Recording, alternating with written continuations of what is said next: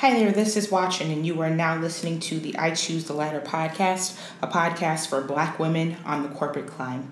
This episode is brought to you by The Memo, the weekly I Choose the Ladder newsletter that goes out every Monday to help you with your career development needs during the week. In the newsletter, I share articles that I found helpful as a Black woman working in corporate America, career development resources, job opportunities, and upcoming I Choose the Ladder events. Everything that we do is released to the subscribers on the newsletter first. If the memo sounds like something you would like to receive, you can subscribe by texting CLIMB, C L I M B, to six six eight six six. Again, that's CLIMB, C L I M B, to six six eight six six. In this episode, we are going to be talking about something that makes everyone super uncomfortable, but it's probably the most important skill that you need to learn in order to climb the corporate ladder successfully, and that is negotiations. Um, I love negotiations. I negotiate for a living. A large part of my job is sales. And so we negotiate all the time with I Choose a Ladder, with partners and, and things like that. So I I realize how important it is. Um, I've left a lot of money on the table at times. And as I've gotten older, I've gotten better at negotiations. And I took a class. I talk about my M B A all the time. I feel like I'm going to be a student for the rest of my life, but I'm not. But I took a negotiations class, and I remember uh, being in the class and just like railroading people during our negotiations. It was very easy for me to pick up on when people felt, you know, not confident or unprepared, and like I was able to exploit that. And by the time I was done with the class, I think I became a much more um, thoughtful negotiator. I actually won the Dalai Lama award in my in the class because I, I felt like I could stop focusing on winning so much and start focusing on what ultimately the a good negotiation is, which is when both of the parties or all the parties who are negotiating walk away feeling walk away from the negotiation feeling like they won and not that, that they got railroaded or steamrolled into a decision. Um, so that's what I'm going to dedicate this entire podcast to. Um, First, starting with what exactly is a negotiation? Um, if you look on dictionary dot com, a, di- a negotiation is simply a discussion aimed at reaching an agreement. That, like, at the simplest form, the simplest, the, like, the simplest thought process, that is what a negotiation is. You're talking to someone about reaching an agreement on something. That something can vary, right? But that is at the core what a negotiation is. And most people fall into one of five negotiation, uh, I guess, characteristics. And this doesn't mean that this is how you are in life. It means that when the pressure of a negotiation happens, this is what you default to. So you're either competing in negotiations, you're accommodating in negotiations, you're avoiding in negotiations, you're compromising in negotiations, or you're collaborative in negotiations.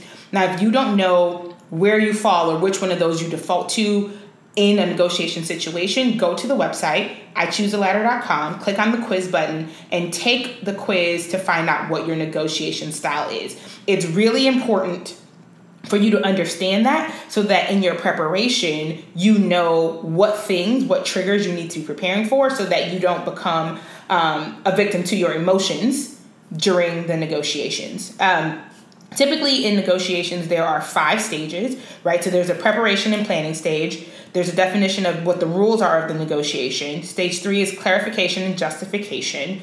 Q, uh, phase four is the bargaining and problem solving. And then the fifth phase would be the closure and the implementation. For the purposes of this um, podcast, we're going to focus specifically on phase one, which is that preparation and planning stage of negotiations, because I think that that is the foundation that all the other stages are built on. Um, and if that foundation is shaky, you are going to get taken advantage of in your negotiations, period, right? If you have not done your due diligence, and I know it seems like a lot of work, but if you think about what you're trying to negotiate or what you're trying to get from it, the work is warranted. Um, so some common places that we negotiate. So we negotiate around jobs. So whether that's salary, benefits, uh, promotions, raises. So in the career sphere, that we negotiate a ton there.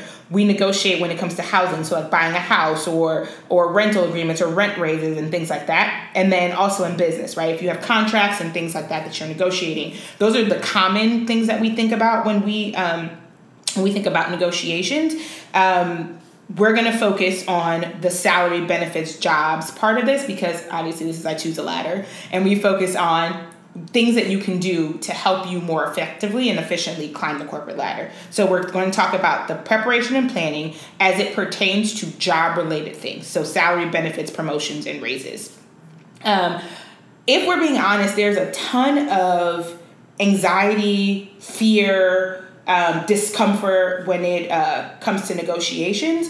And the question that I, we always ask ourselves is, why is that the case? Why is there so much anxiety? Why do you feel such tension and stress when you know that you have to go into a negotiation situation? And the first part of that, I think, comes down to fear, right? We have a fear of losing out on something that we really want. So, for example, you're in a job that you feel like is a dead-end job. You had now this opportunity to move jobs or move positions and work at some place that you feel like is more beneficial to you, is going to offer you more more perks. And so you don't want to rock the boat. So you don't want to ask for too much. You don't want to be seen as greedy. Um, you don't want to, like, you just don't want to say anything that's going to make the person say, oh, you know what? I changed my mind. I don't want you anymore.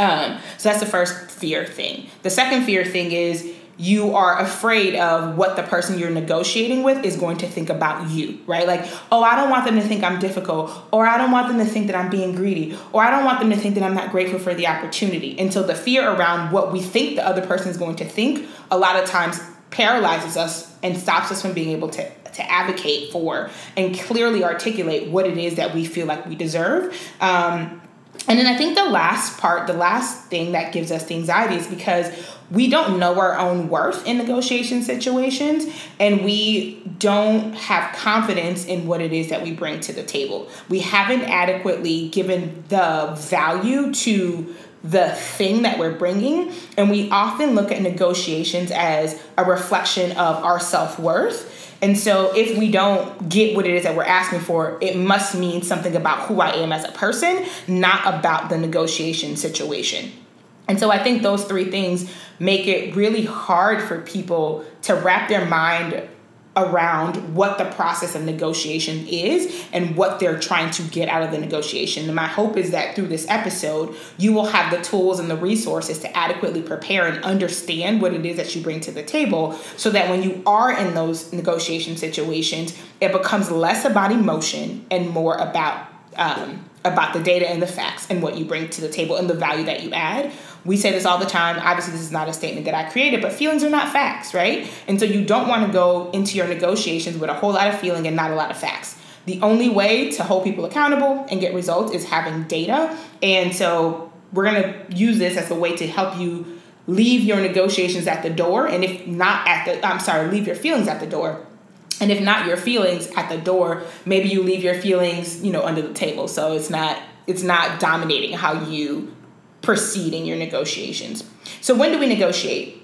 I think most times when we think about negotiations, we think about salary. But if you if you actually spend some time thinking about it, we negotiate all the time, right? The reason that most of us think about salary first is because the stakes seem to be higher.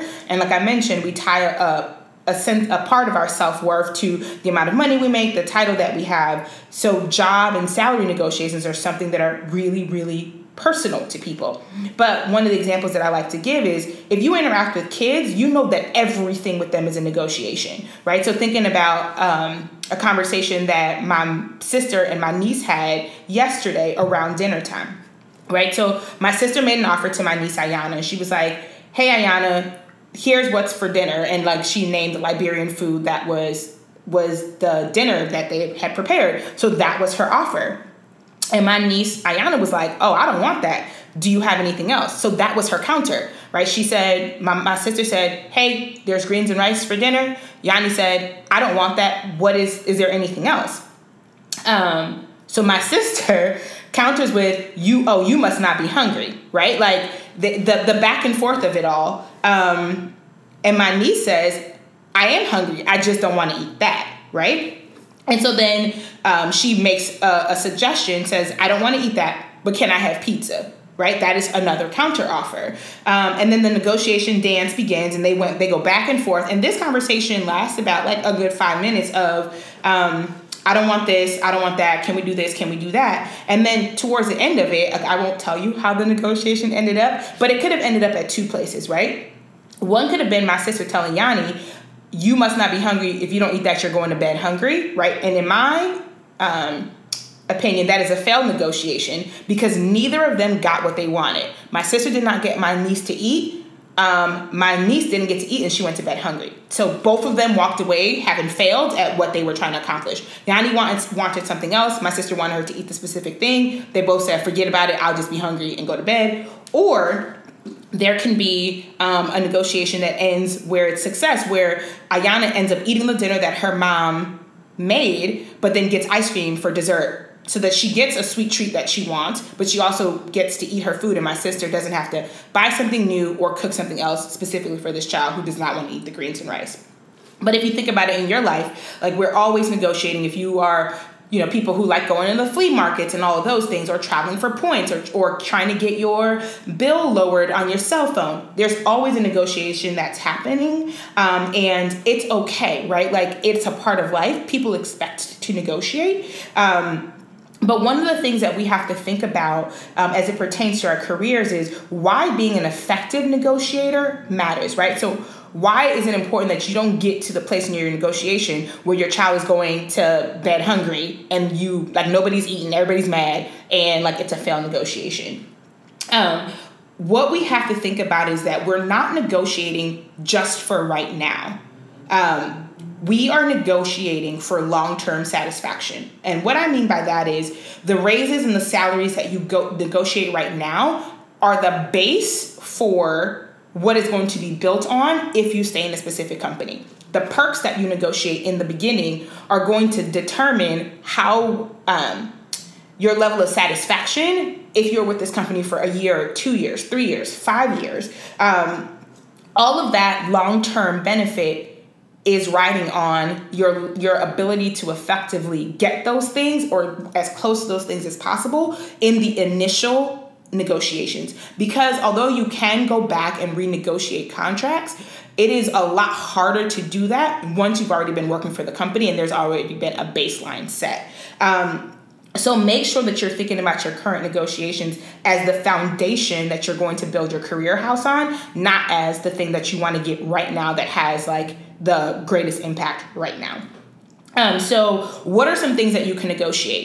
I want you to turn the, like hit pause on the podcast right now and make a list, like spend like two minutes making a list of the, the things that you feel like you can negotiate. No, I'm serious. Pause the podcast and, and make this list. All right. So now you're back.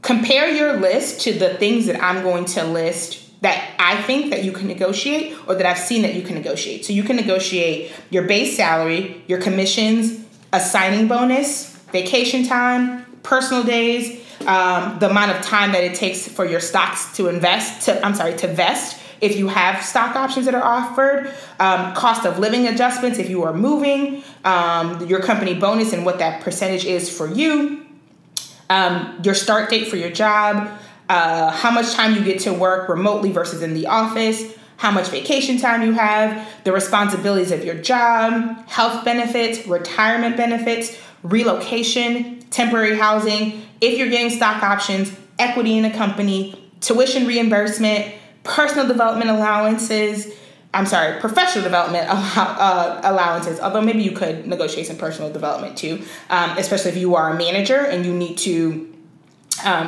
get some some expertise under your belt that you didn't get in, in your other jobs that you feel are important. But professional development allowances for sure. Is there a technology allowance? Is there home office equipment that you can negotiate if you're working from home? Is there a travel expense or, or the kinds of um, travel that you make? Like, do you fly business? Do you fly first? Is there, like, what is that? Um, what does that look like? Now, looking at the stuff that I quickly came over, uh, came up with, how does your list stack up into stack up to what I mentioned that you can negotiate? Were there things on my list that you're like, oh, I never thought about that? If that's the case, add them to your list so that you know um, what it is that is out there that's possible to negotiate. But I also understand that the things that you can negotiate are largely going to depend on the level of the position that you're at, right? So there are things that you're going to be able to negotiate when you are uh, going after a C-suite position that as a middle manager, you're not like the company's not going to have flexibility around. And it's important to know what those things are.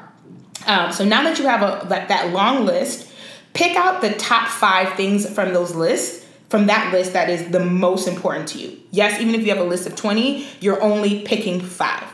Five. So pause the podcast, list your top five, top five, top five. All right, so now that you're back, now that you have your top five, I want you to order them in terms of what is the most important. So if salary, relocation, technology is on there, of those three, like one, two, three, what is the hierarchy of them? If salary is number one, put one next to it. If, you know, relocation is two, do it and do that for your top five. Um, so now that you've done that, this matters because in your negotiations, you're going to have to make concessions at some point. And so the things that are five are the easiest to concede on because it's not the most important to you. Um, and it's important to be prepared to make concessions because negotiations are a two-way conversation, right? Remember at the beginning, we said it's a discussion. It's not a monologue, and it should not be a monologue. Um, and you don't want the company or the person who's negotiating on behalf of the company to feel like they're the only ones that's giving and you're not meeting them halfway. Um, so have your top five, have them in order of priority, knowing that if you have to concede, number five is going to be the first thing to go.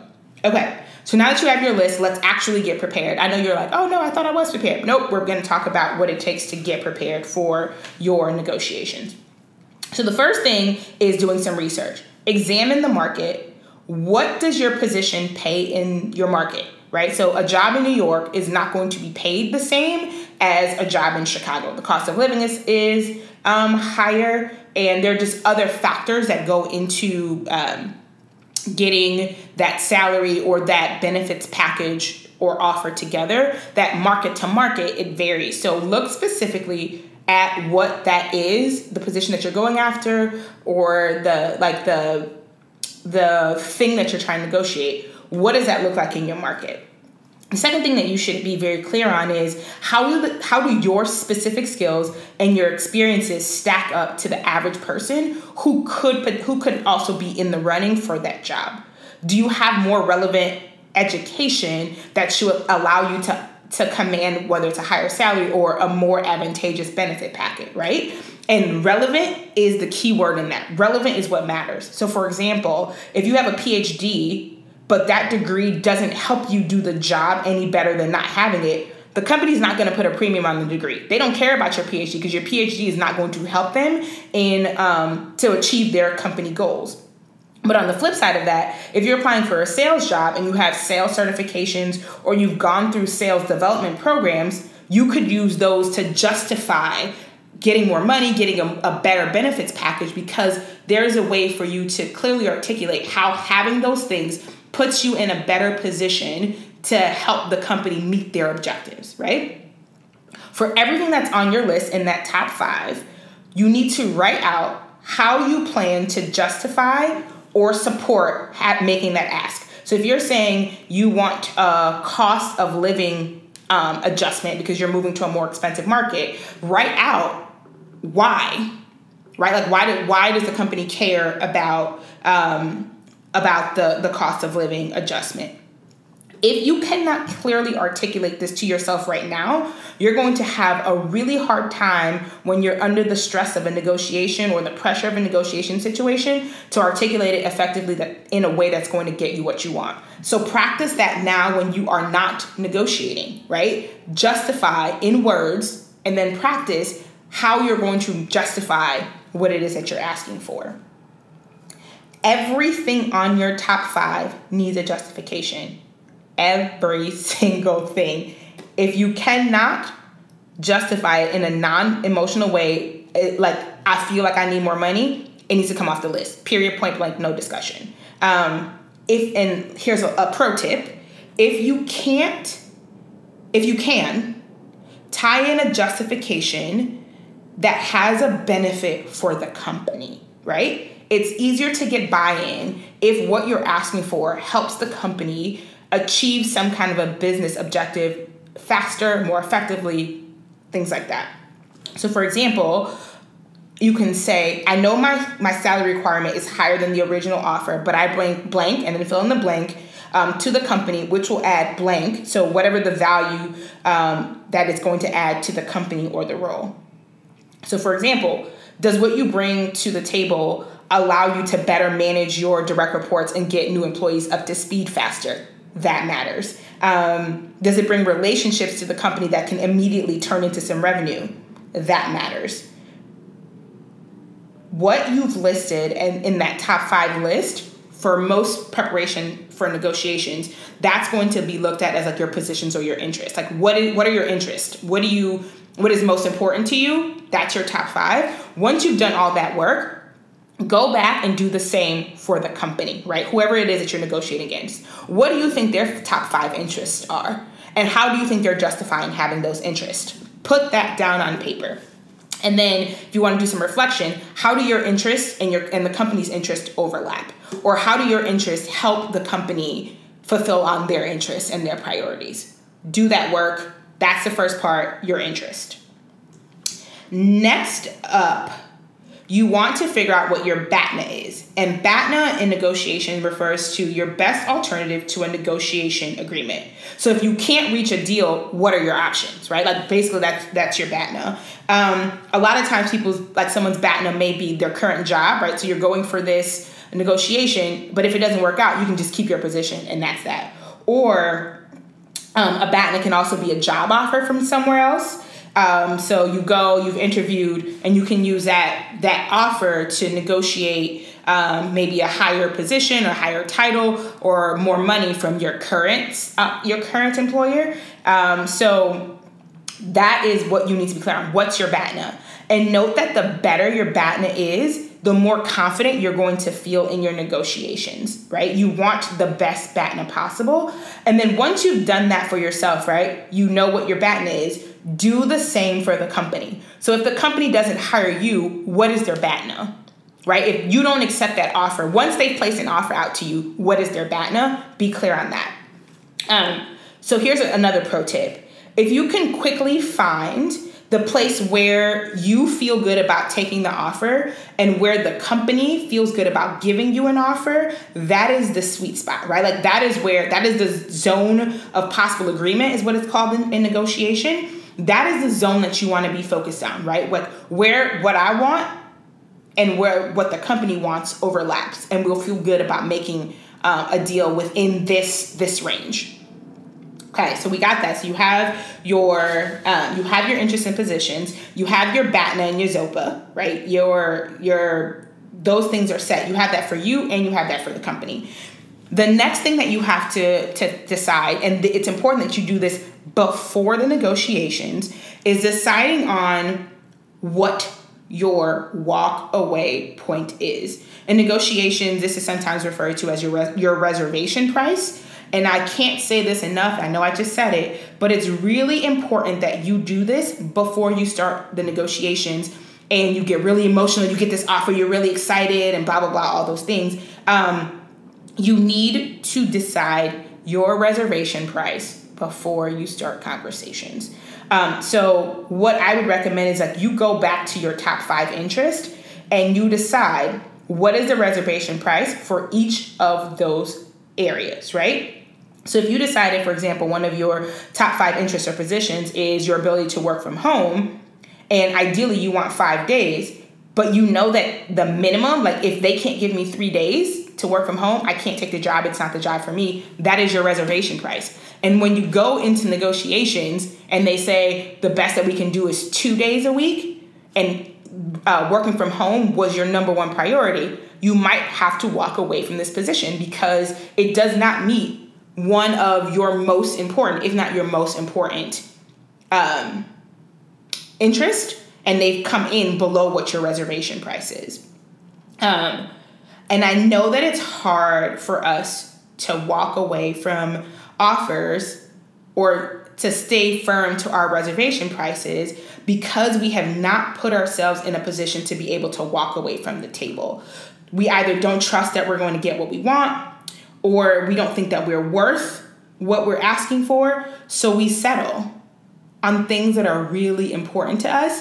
And then what happens is six months later, you are miserable, right? And you're back to looking for a new job because you didn't stick to what it is that you knew you deserved and was important to you. And my hope is that after this, we start breaking that cycle of taking something because we're really excited. We're three months in, we're six months in, we're like, oh, this sucks, I'm miserable. And now you're back to looking for a new job again, or you're feeling complacent, or you're feeling stuck.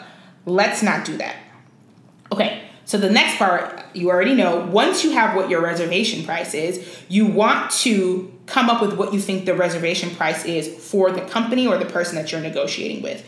What do you think, based on research, not just based on your feelings, could cause the company to walk away from the conversations with you about the opportunity? So do the thing. Here's what would make me walk away. Here's I think. What, here's what. Here is what I think would make the company walk away. So once you have your reservation price and the company's reservation price, next is you write down your targets for your top five, right? Like, what is the goal for each of those things in terms of what it is that you're hoping to get?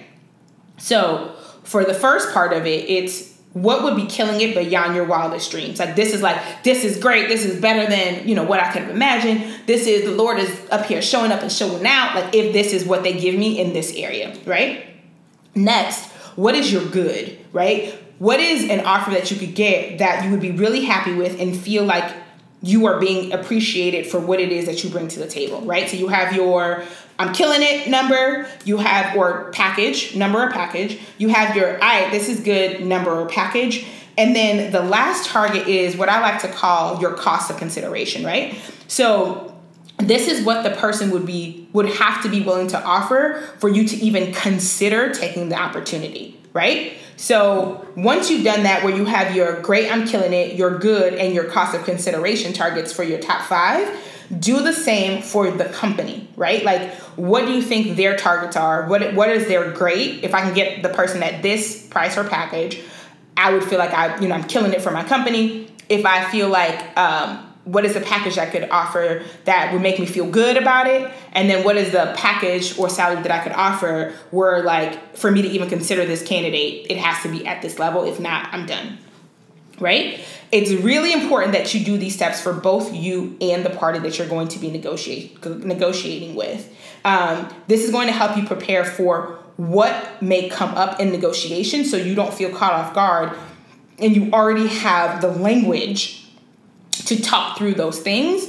Um, this having doing having done this work is also going to be really helpful in your interviews because it's going to allow you to ask discovery questions that give you a sense of their position for their interest, and it can also help you figure out what that ZOPA is before you get the offer, right? And it also helps you put together the packages that you feel like are the most likely to be beneficial for both of you for when you have to counter um, when the negotiations start.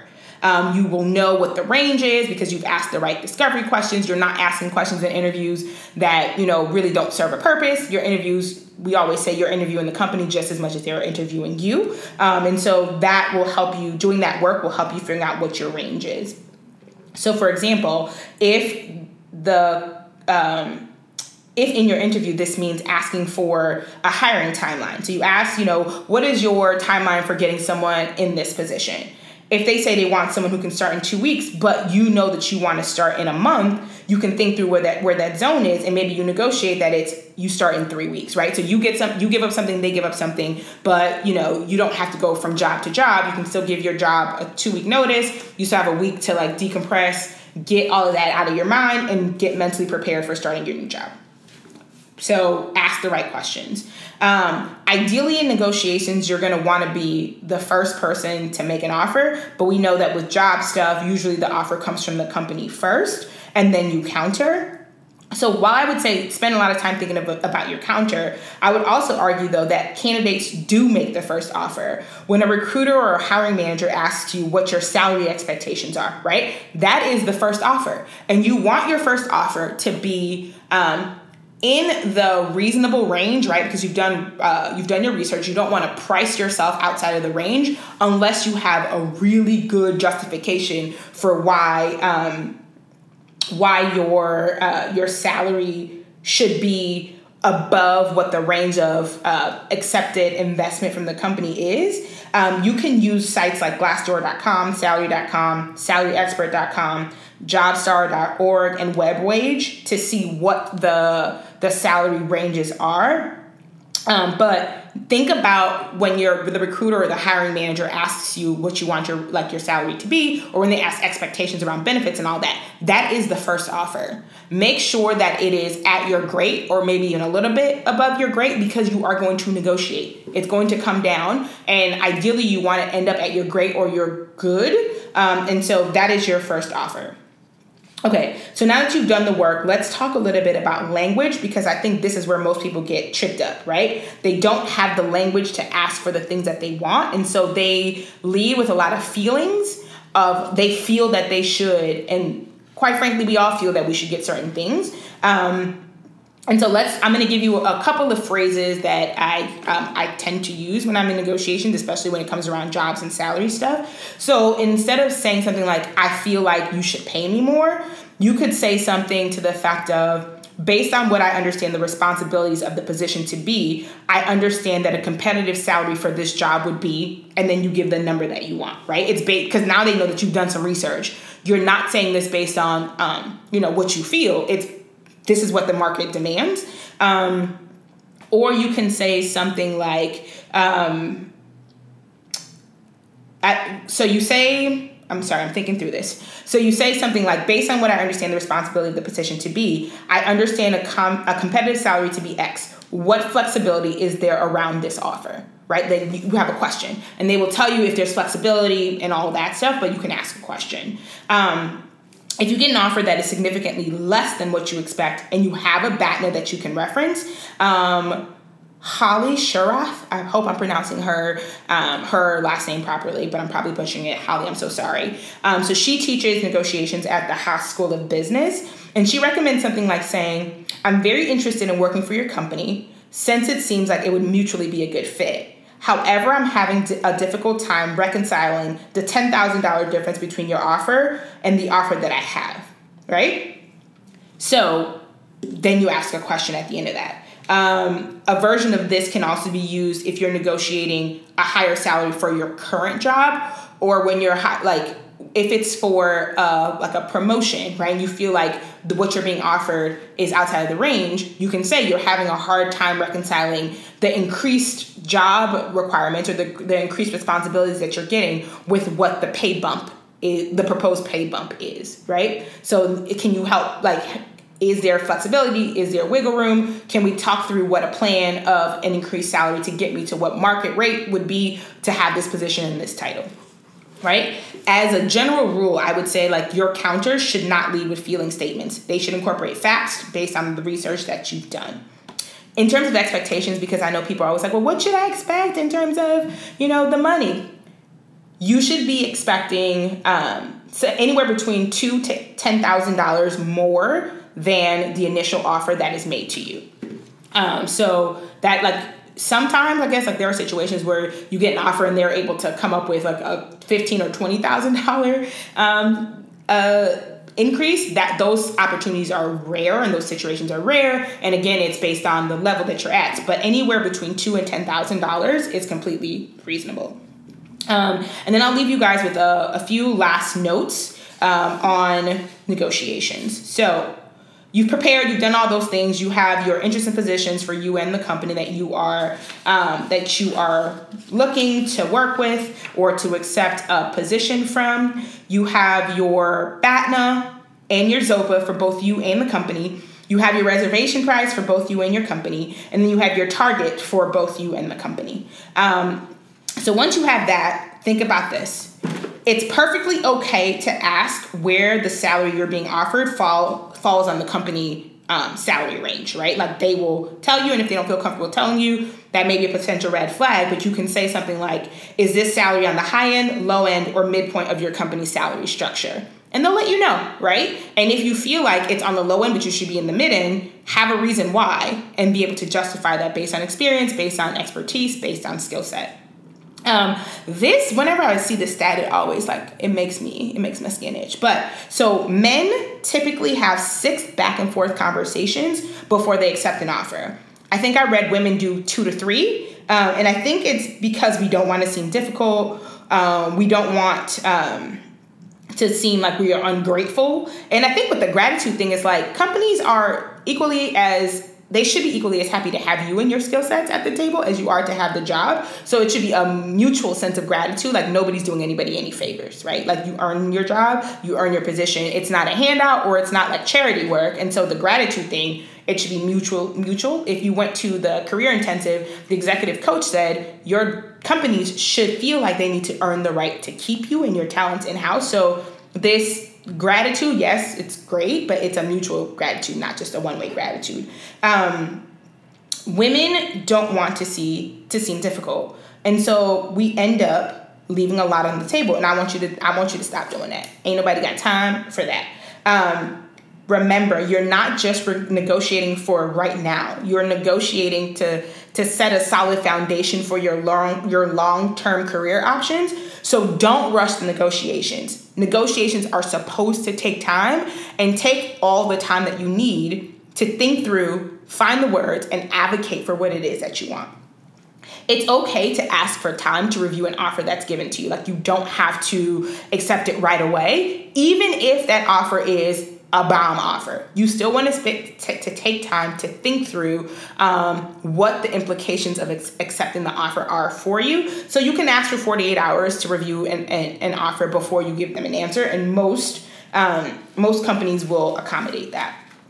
Um, another thing is don't be so quick to make concessions. I know like we'll, uh, in a negotiation, they say silence is king. So you'll be sitting across the table from someone and they'll make an offer and then there's silence, right? And typically, whoever is silent the longest wins, right? But we get so uncomfortable with sil- with the silence that we're like, okay, but I can give you this, or I can give this, or I can give that. Like, chill out. It's silence. Get get comfortable with silence. And I think meditation can help with this, right? Because it's quieting your mind and just being silent for an extended period of time. But don't be so quick to make concessions. Yes, you will have to concede at some point, but if you're making all these concessions in the beginning without the company giving anything, you're not going to feel good about the negotiation. You're not, like, it's, it's not going to happen. And so don't be so quick to make concessions. Um, this part of it, um, I talked about in the beginning of my negotiations class, but good negotiation, good negotiators can tell the emotions that the other person is feeling, right? So if you aren't confident, if you are desperate for the position, if you are unprepared, a seasoned negotiator is going to be able to pick up on that really quickly.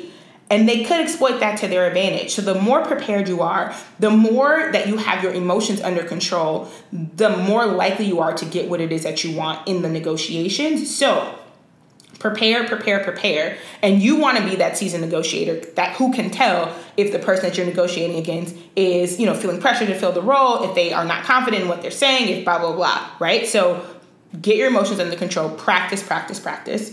Um, to my next point, you want to practice your negotiation with someone who is neutral and can actually give you feedback that is helpful, right? You don't want it to be your mom, unless your mom is a negotiator, right? Like people are like, oh, honey, that was great. No, you want people to know exactly what they're look what they're looking for when they're negotiating with you. Do you come across as confident? Do you come across as knowledgeable? Do you seem prepared?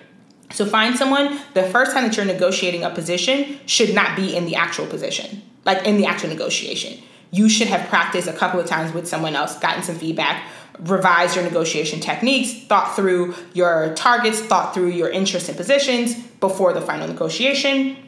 Um, with your top five, um, it may be helpful, if you're comfortable, putting together maybe three versions of that package that could look good to you and that you would feel good about um walking away with or getting when you when you are finally done with the negotiations, um, that would feel good to you, right? So if it, you know you have the five things, it's like if I get this and this um, in this way, maybe the salary is this, but then I get more vacation time and I get about like put put different combinations, three different combinations of that top five package together, and then have the goal be to end up at one of those three.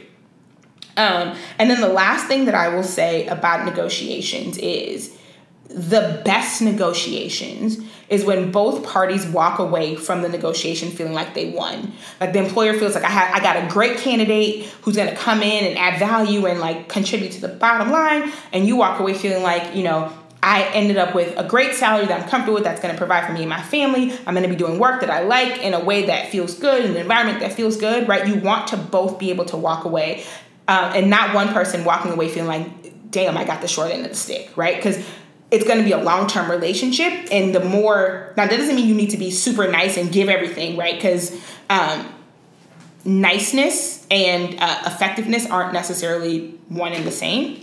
You want to be a fair negotiator. You want to be someone who is thoughtful in your negotiations, but you it, but you understand like it is a negotiation, right? It's not um, two girlfriends kicking it. It's not like a picnic in the park. It's it's a negotiation, right? And both people have a vested interest and have something that they need to walk away with, right? So the person who's hiring you or negotiating with you has certain ranges that they need to stay in for their jobs in order to to. to keep their P and L's a certain way. So everybody has something that they want from the negotiation. But if you can be someone who is flexible enough so that you can both feel like you walked away um, want, uh, having won something from negotiation, you will be a lot more effective and a lot better. That's all I have. Um, so as always, if you want to keep the conversation going, you can subscribe to the newsletter, text CLIMB, C L I M B, to six six eight six six. Follow us on Instagram at I Choose the Ladder or at Facebook at I Choose the Ladder Podcast. And until next time, thank you for listening.